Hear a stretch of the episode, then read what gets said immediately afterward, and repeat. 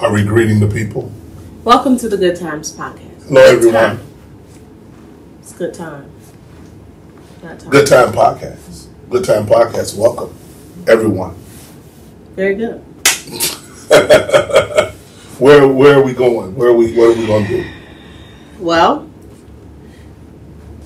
in our last segment, we started to talk about tongue in cheek, but we started to talk about titles yeah.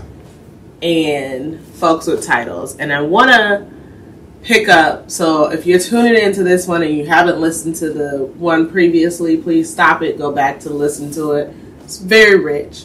But at the end of it, you'll see we're kind of extending the conversation um, when it comes to titles in the ministry. And I think the question you asked was what about apostles? I said, what about folks calling themselves apostles? So what, what's the difference there? Tell me the difference. Please explain. Well, Yeah, yeah, we both got to get in trouble. If we get in trouble tonight, we're gonna both get in trouble. Well, I we know that the apostles of the scripture were handpicked Yes. by Jesus, Yes. and then in Acts, God ordained, Yes. right? And now we have a lot of people who are self-proclaimed. Cause who hands out? Cause it ain't no uh, fellowship handing out apostleship, There is now. is it? They do it now. Tell me, tell me more.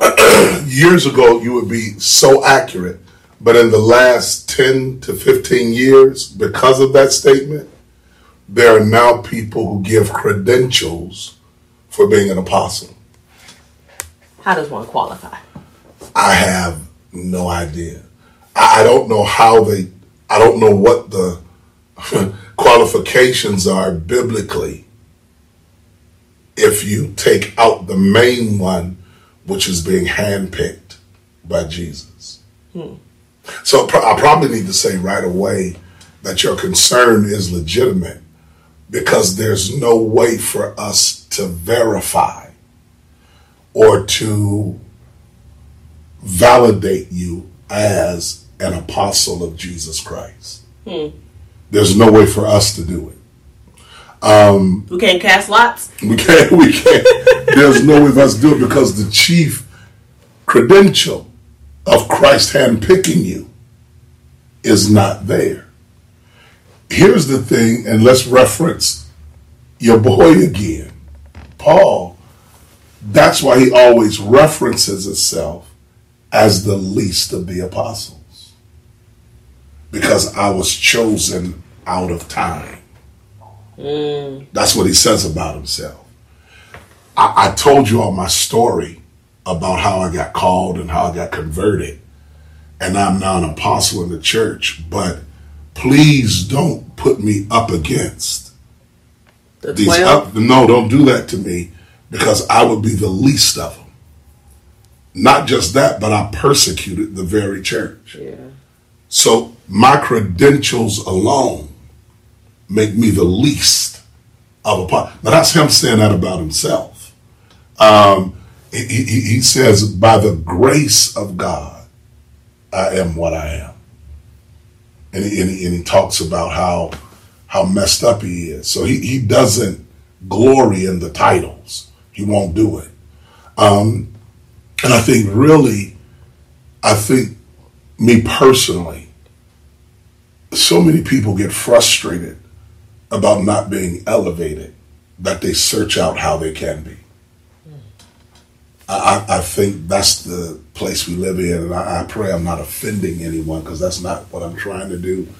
But I've been around a long time, and when we cannot find people to elevate us, we will do self elevation. We will seek and search out the right party, the right people to call us this, to make us this, to confirm this upon us because we really want it and we see it. But no gift in the body or no calling in the body is about us making ourselves that thing. Mm-hmm. It's about us believing that God is it, and then someone laying hands on us or conferring that upon us because they watched us. Now, I am of the persuasion, I'll never argue with a person, I do not believe that the Lord is still making apostles, although I still believe in every bit of the apostolic ministry. Mm-hmm. But I think the apostle, that office was for the 12. Was it 13 since Paul is included? Well, and here, here's here's here's the thing. If you include Paul, it's 14. Who? Because oh. you got the 12, mm-hmm. then you got Matthias. Right. They shouldn't never, they got nervous and let's put somebody in. And then you got Paul, who came later. So, we we still counting Judas? I got to count him because he was there. I can't, and I'm, I got to count him because Jesus picked him. So I can't discount him. I, I think, though, he is definitely a cautionary tale of even if the Lord pick you, it can go all bad. My word. it can go all bad. So I, I don't ever excuse him. So I always count Judas because I also believe that had Judas repented, he could have been saved. I think so too. But see, I, my theo- theology is different. I believe it'll all stop if Satan repents. He just won't. He just won't. If repentance. No, wait a minute. I, it'll all stop if he repents. He's just not. It's not redemption for angels. They don't know what redeemed is. No, no, no. I just, I said if he repents, if he stops, if he turns around, it all stop. He's just not going to do it. Angels don't get saved, but he can repent from the behavior. But he won't. See, I'm just a lot. Oh, mm, if if I can stop doing what I'm doing God always restores. That is his theme. It's not a theme for the angels. No, no, no. Don't look at redemption from the human capacity. If Satan stopped trying to take God's throne, what would happen? He just would stop. But what would happen in terms of evil? I don't know. It's already here. It's already unleashed what would happen though? Could it perpetuate if he stopped? Probably. How? Because that's how cancers work. They just spread. I'm being serious. I, I know like you're being serious. Here's the thing if Satan stops, it stops. He's just not going to stop.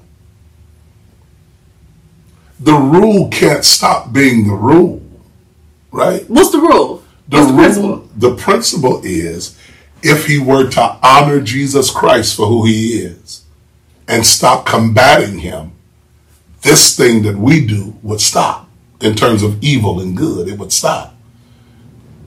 That's the rule for good and evil. The issue is he's not going to stop. Where did I say that at? that is literally the universal law. You just want to apply it to Satan because you feel like he's worse than everybody. I mean, Satan is. He's bad. he's the father he's, of like he, lies. He's the father of lies. So what would happen if he stopped lying? We just this is a hypothetical. What would happen? I don't know. Well, you got entertainment. Okay, let me let me think about it. You got to wrestle with that because here's the thing: if who can stop has a stopping point, then that means in the natural, you can get to a place where somebody's too evil to be saved. No, I don't think that. How, well, that's so. No. God that, can save anybody. Any human or anybody? Well, Jesus came. For God so loved the world that he gave that he gave his only begotten son. Yeah. That whosoever. Yeah. Now, now, so let's. You want to work with the word world? Yeah. A little bit. Is it Earth? No. It's aliens. no, we, not, we are not doing aliens and apostles in the same podcast. We, I won't do it. I will not do it. I will not do it. I love this. Uh, uh, here, here's the thing: that one of the definitions for that, for God so loved the world, one of the definitions for the word world is order. For God so loved order. I ain't never heard that before in my life. This, this is just words I get this looking up. Okay. but he's so loved order. So one of the words means that what God is doing is putting us back in order. For God so loved the order. That he gave his only begotten son. So that whosoever believes upon him won't perish, because it's out of order right now. But they'll have eternal life, which is what he meant. He's putting it back in order. Right? Which is why when Jesus saves the thief on the right, right, he doesn't say, Today you're going to be with me in heaven. Paradise. Paradise. If you look at paradise, the word for paradise is garden. Mm-hmm. So he only can be talking about two gardens Gethsemane or Eden. He's referencing Eden. Today, you get to go back with me to be in order, to be in Eden. I'm reestablishing you. I'm putting it where you get a do over. It's not about heaven, it's about rightly aligning. So, what would happen if, not that he will, but a thing outside of your head, what would happen if Satan rightly aligned? Because he got thrown out of heaven for disalignment. Mm-hmm. What would happen if he said, I yield and align? That's the hypothetical. Mm, and, does, and so with God, and that's the question of all over, right? Yeah. Yeah. It's, it's, it's no like textbook answer, but what would happen? To think about it. Would God say, nope, you've reigned so much havoc. I know you've, you've changed your mind, but we still do the whole lake and fire thing. Well, is that is that where we going? Well, and that, that's something to wrestle with. How, so, so the question is, how far will God's compassion reach? Right. We ain't never seen it reach for an angel. Well, well, we we haven't had to, right?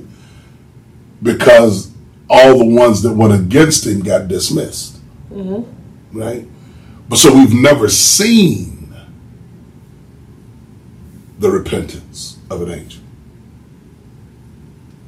So it remains. now, not the redemption. It remains to be seen. It remains. That's why I'm asking the question because we've not. What would happen if he just stopped? I don't know. It remains to be seen. Don't you want him to just stop? It would be nice. it would be nice. So that, that's one of my hypothetical questions that I ask my Bible students. That's a good one. What what what would happen? And all of them answered the same way you did.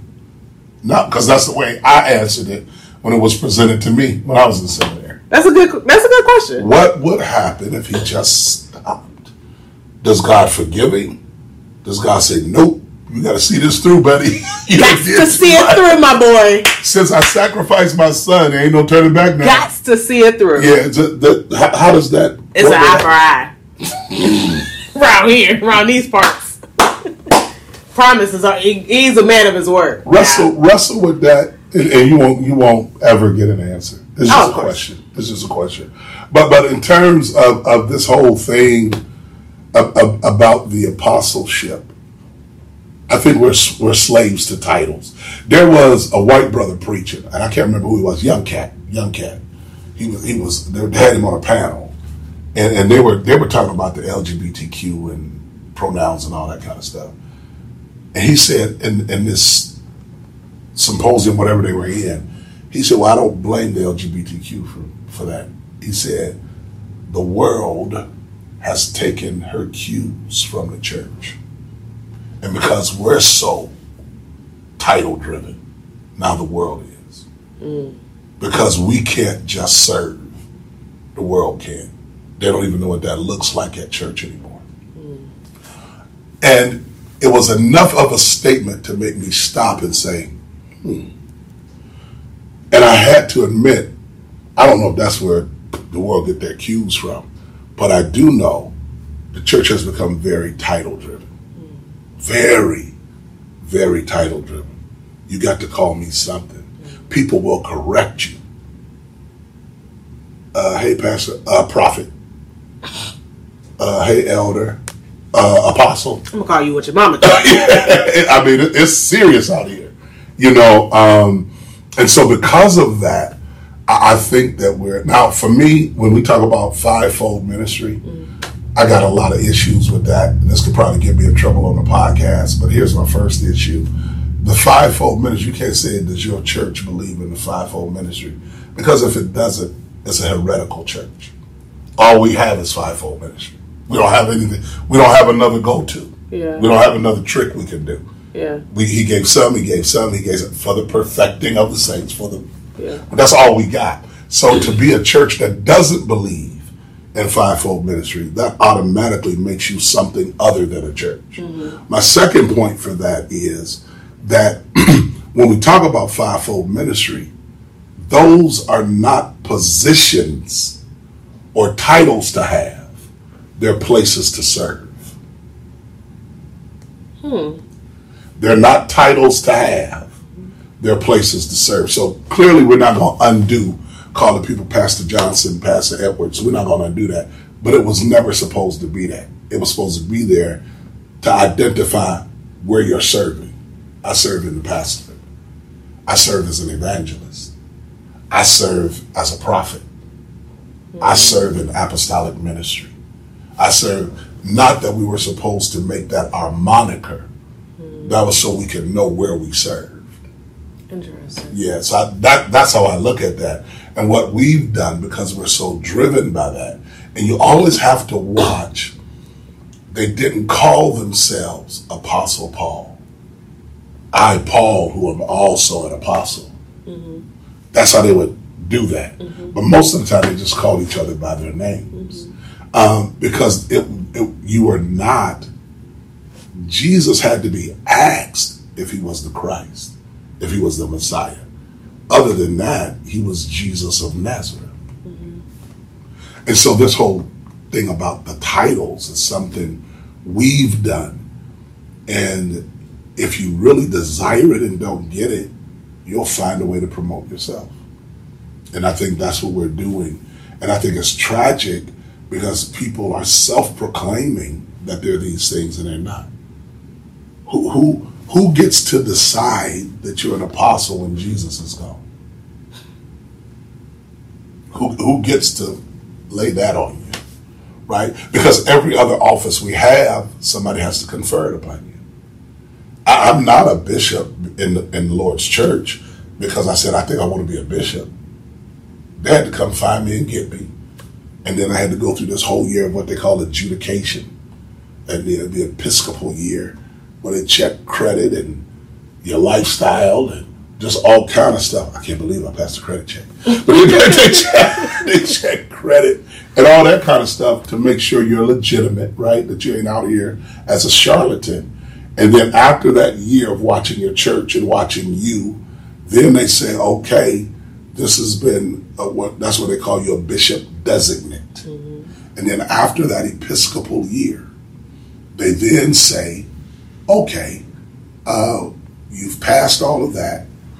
Now, bless you, we now need some people to come in and speak for you before we elevate you. That's the elevation service. We need witnesses to come and say who you are. And then we're going to lay hands on you. But if you look on my papers, it has who laid hands on me all the way down to Bishop Ellis. I'm in, I'm in that lineage. So you can trace who I am. You can trace where I come from spiritually, from Peter to Bishop Ellis to Bishop Ross, who actually made me a bishop. That's in my documents, right? Um, they don't give you copies of that. You get one. So if you lose them, they get burned up in a fire. They don't know what you're going to do because they're sacred documents as well. So take care of them. But you can't get copies made or any of that. That's how I got to be who I am. It's traceable, right? We can't have people running around in the body suggesting that there's these things and we don't know who even laid hands on you, who touched you, by what order, right? Um, even when when they send out the five in Acts, uh, I think it's chapter thirteen, they say lay hands on them. so they can go out and do this work, so they can go out and preach, so they can go out and plant these churches. And so we got a bunch of renegades, rogues, uh, and mavericks out here who have not had hands laid upon them. They're not sanctioned by any group. And then we also got rogue groups that just come up out of nowhere. That if you pay them the right amount of money, the right amount of money, they'll make you a bishop or an apostle or a prophet or whatever else you want to be. So that's what we've come to. And I think it's sad because what's wrong with just being a preacher? What's wrong with just being a servant? What's what's wrong with it? What's wrong with perfecting that? Because you do know when we go to heaven, he don't call anybody apostles and prophets and call us all servant. So that that's my take on. it. I think we waste a lot of time trying to qualify ourselves because we think more of ourselves than we ought to. My word. How do we reel it back in? Stop doing it and stop acknowledging it. I think at some point we have to stop doing it and stop acknowledging it. I'm not going to call you that. Show me some papers. I- I'm not going to cater to your fantasy. Mm. Who who who did that? And, that? and that's one of the reasons why I miss a Bishop Ellis. J.E. Ellis. Oh my God. None like him. None like him. Bishop Ellis has been known to say this to people when they walk in with their bishop attire or their episcopal attire. So we playing dress up today. no, this is real. I, I heard him do it. So we playing dress up today. I don't know what you mean. Well, I see you got your chain and you sharing it. Who would do that to you? Who would? There's a room full of preachers. Oh, oh yeah, man. He didn't. He didn't play. Hmm. He, he, he, I, I've heard him say that there's no way I laid hands on him. Why would you lay? Because he's a whoremonger, and I don't lay hands on whoremongers. Oh Lord. That, that's the kind of stuff he would say, and people would be mad at him. But it's truth. But you you got to have fathers who are watchmen. Yeah. The worst thing in the world you could have today is a parent that's trying to be their child's friend. Right. And in church, we have a lot of fathers, parents in church, who are trying to be those people who are trying to be their friend, their colleague. I, I'm your father, and what you're doing is questionable, and you need to go somewhere and sit down. So until we get that back, it ain't gonna stop. I just thought about it, it's in the fraternal order, fraternities, sororities. Like, who made you? Like, Who made you? Yeah. Right? You just can't. You can't You, put out you, the- got to have some dates Yeah. and some canvases, and, and you better be able to recite some history. Yeah. And you better be able, or, or, or we're not acknowledging you. You can't just slide in here with a hand sign or a handshake. Yeah. We, we can't. We're not doing that. Who, who are you? And that's what we need to really um, um, have. I still remember at my consecration service, uh, Bishop Ellis stood from the floor and he said, Some of you in here are going to say you're apostles. You are not. I can explain it to you, but I'm not going to waste service rebuking you. All right. Right at my consecration, I was like, Yikes. Man. Okay, I have a question because you said fathers. Isn't the scripture that say don't call no man Reverend. your father? Reverend. Not calling any man Reverend. I don't know about calling father. Finish the text. I don't know. You're supposed to know this. I'm, so, I'm sorry. I'm slipping. I got slippage. We have to bring that back on the next on the next podcast. I got to look that one up. Don't call him reverend. This says that you can't call any man reverend. You should not call any man reverend. Where we get that title from then? The Catholic Church. Oh, Yeah, the Catholic Church. The right reverend. Hmm. That, that that's Catholicism at its best. Hmm. Uh, the right reverend such and such. That's what they would have on their stuff. The right reverend. Um, that that's very Catholic. Uh, uh, uh, but I don't I don't know about father. I have to check it, and I, I'll get back to you before I next. we'll look up the root word of it. I'll Oh, bring it back on the next one. The root word for father, Pater. I gotta see what the, what the text says. right, right. See what the text Pater. Yeah, so so I don't.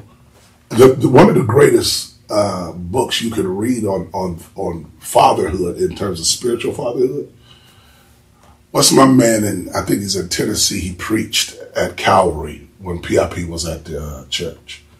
White guy from Tennessee up in the hills. I can't think of his name. He has a book called We Have Not Many Fathers. Oh, I've heard you talk about We this have not. before. Great book. Great book. Um, about just fatherhood in, in the faith and in mm-hmm. church. And because we don't have fathers, the same thing that an absence of fathers will do to a community, a society, mm-hmm. it will do to a church. Mm-hmm. It will do to the church. That we don't have people to show us the right way, to maintain stability, to love, uh, to add discipline. We don't. We just we don't have.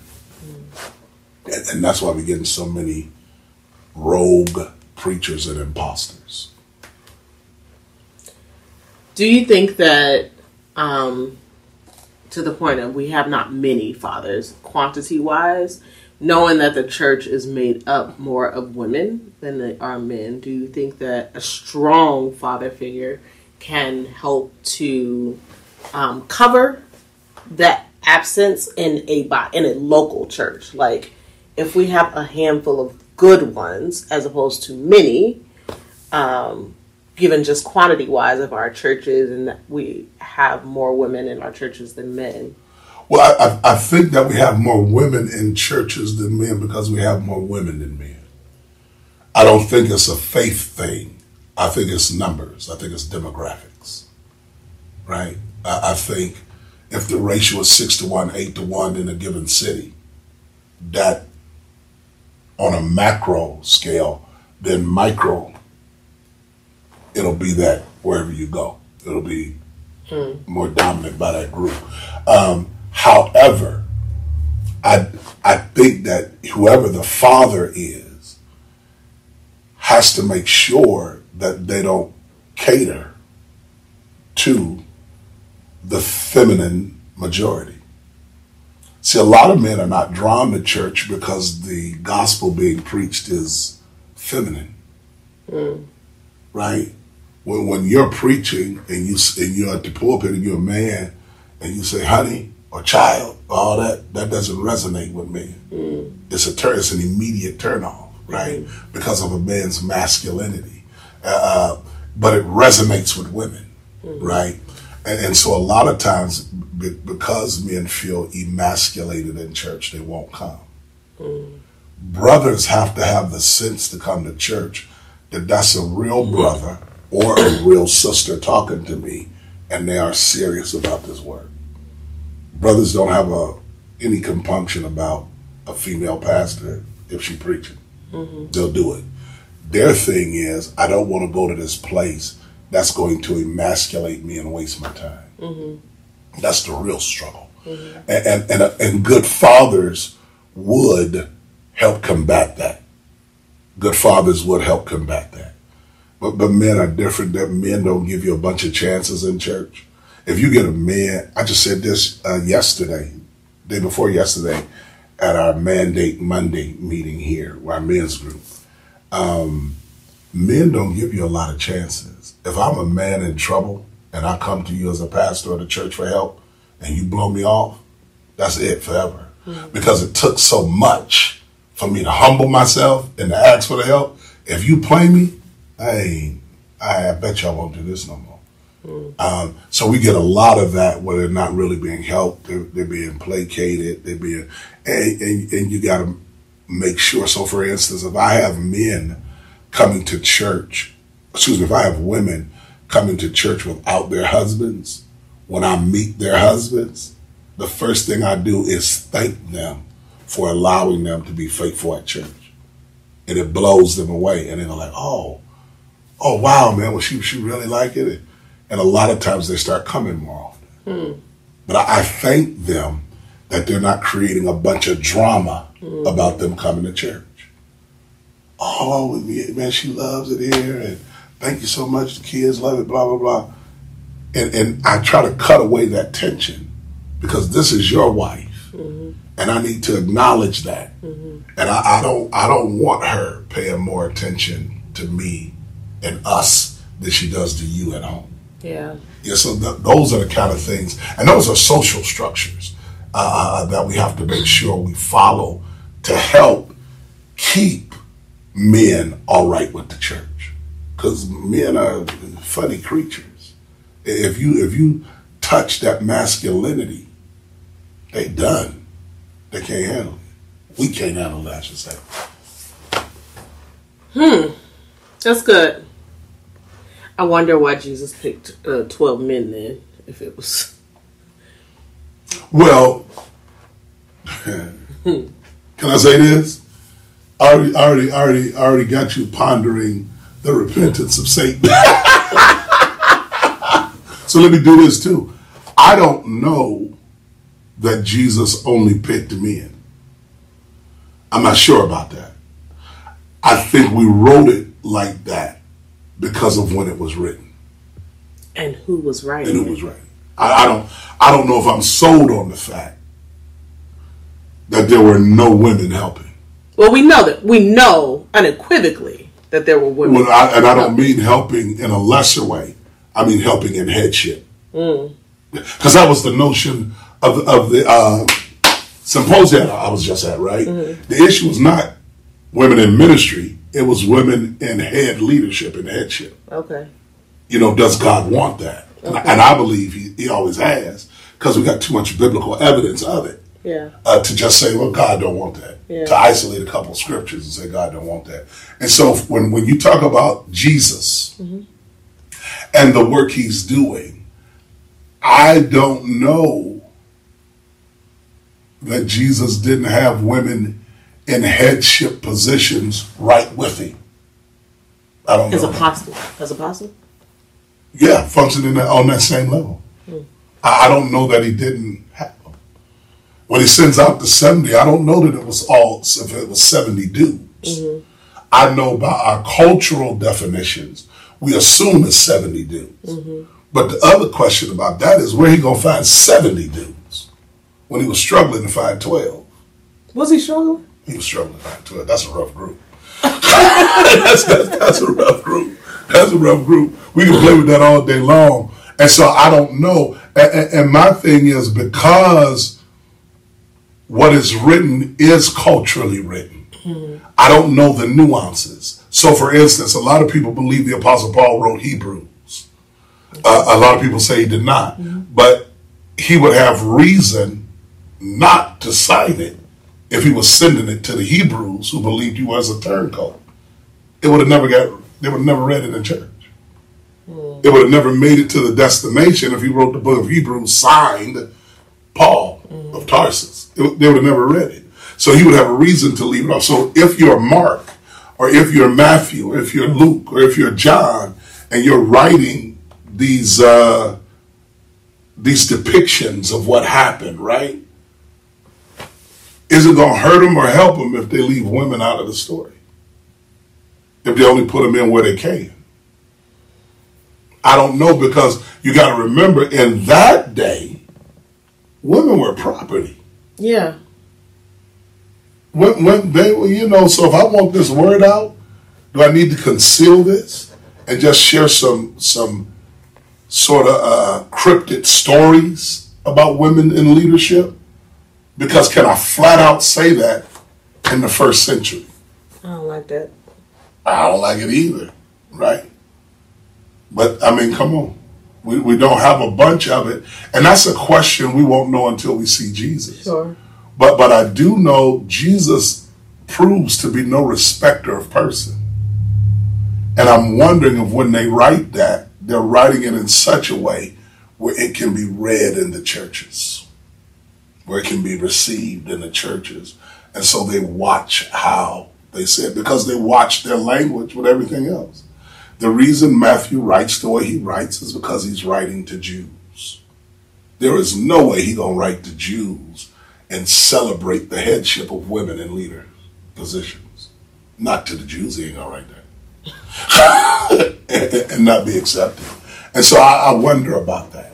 I, I, wonder about things like that. Um, what, what kind of cultural nuances kept them from saying things. But, but as I think about that, it is unrealistic to think they doing all that And even when they're out moving and they got to have places held down and people still got to be there sharing the word and people still got to be there preaching and still got to be there praying, I can't see women not being in headship. I can't see it. So, but that's me. I could That's be good. wrong. That's good. I could be wrong to everyone who's watching. This I speak by permission and not by commandment. It's just a thought. Please don't judge me and never watch the podcast again. Y'all leave y'all's comments. Please tell, do. Tell us if tell us what you think. I mean, the women was the ones paying for it, so they were the financiers of the ministry. So it would only behoove the men to take some with them. And They, they, they have to lead somewhere, right? They have to lead somewhere because I can't see it if you have no women who attracts the women. Who makes a woman say, who do they have to say, I want to be like her? If they're nowhere.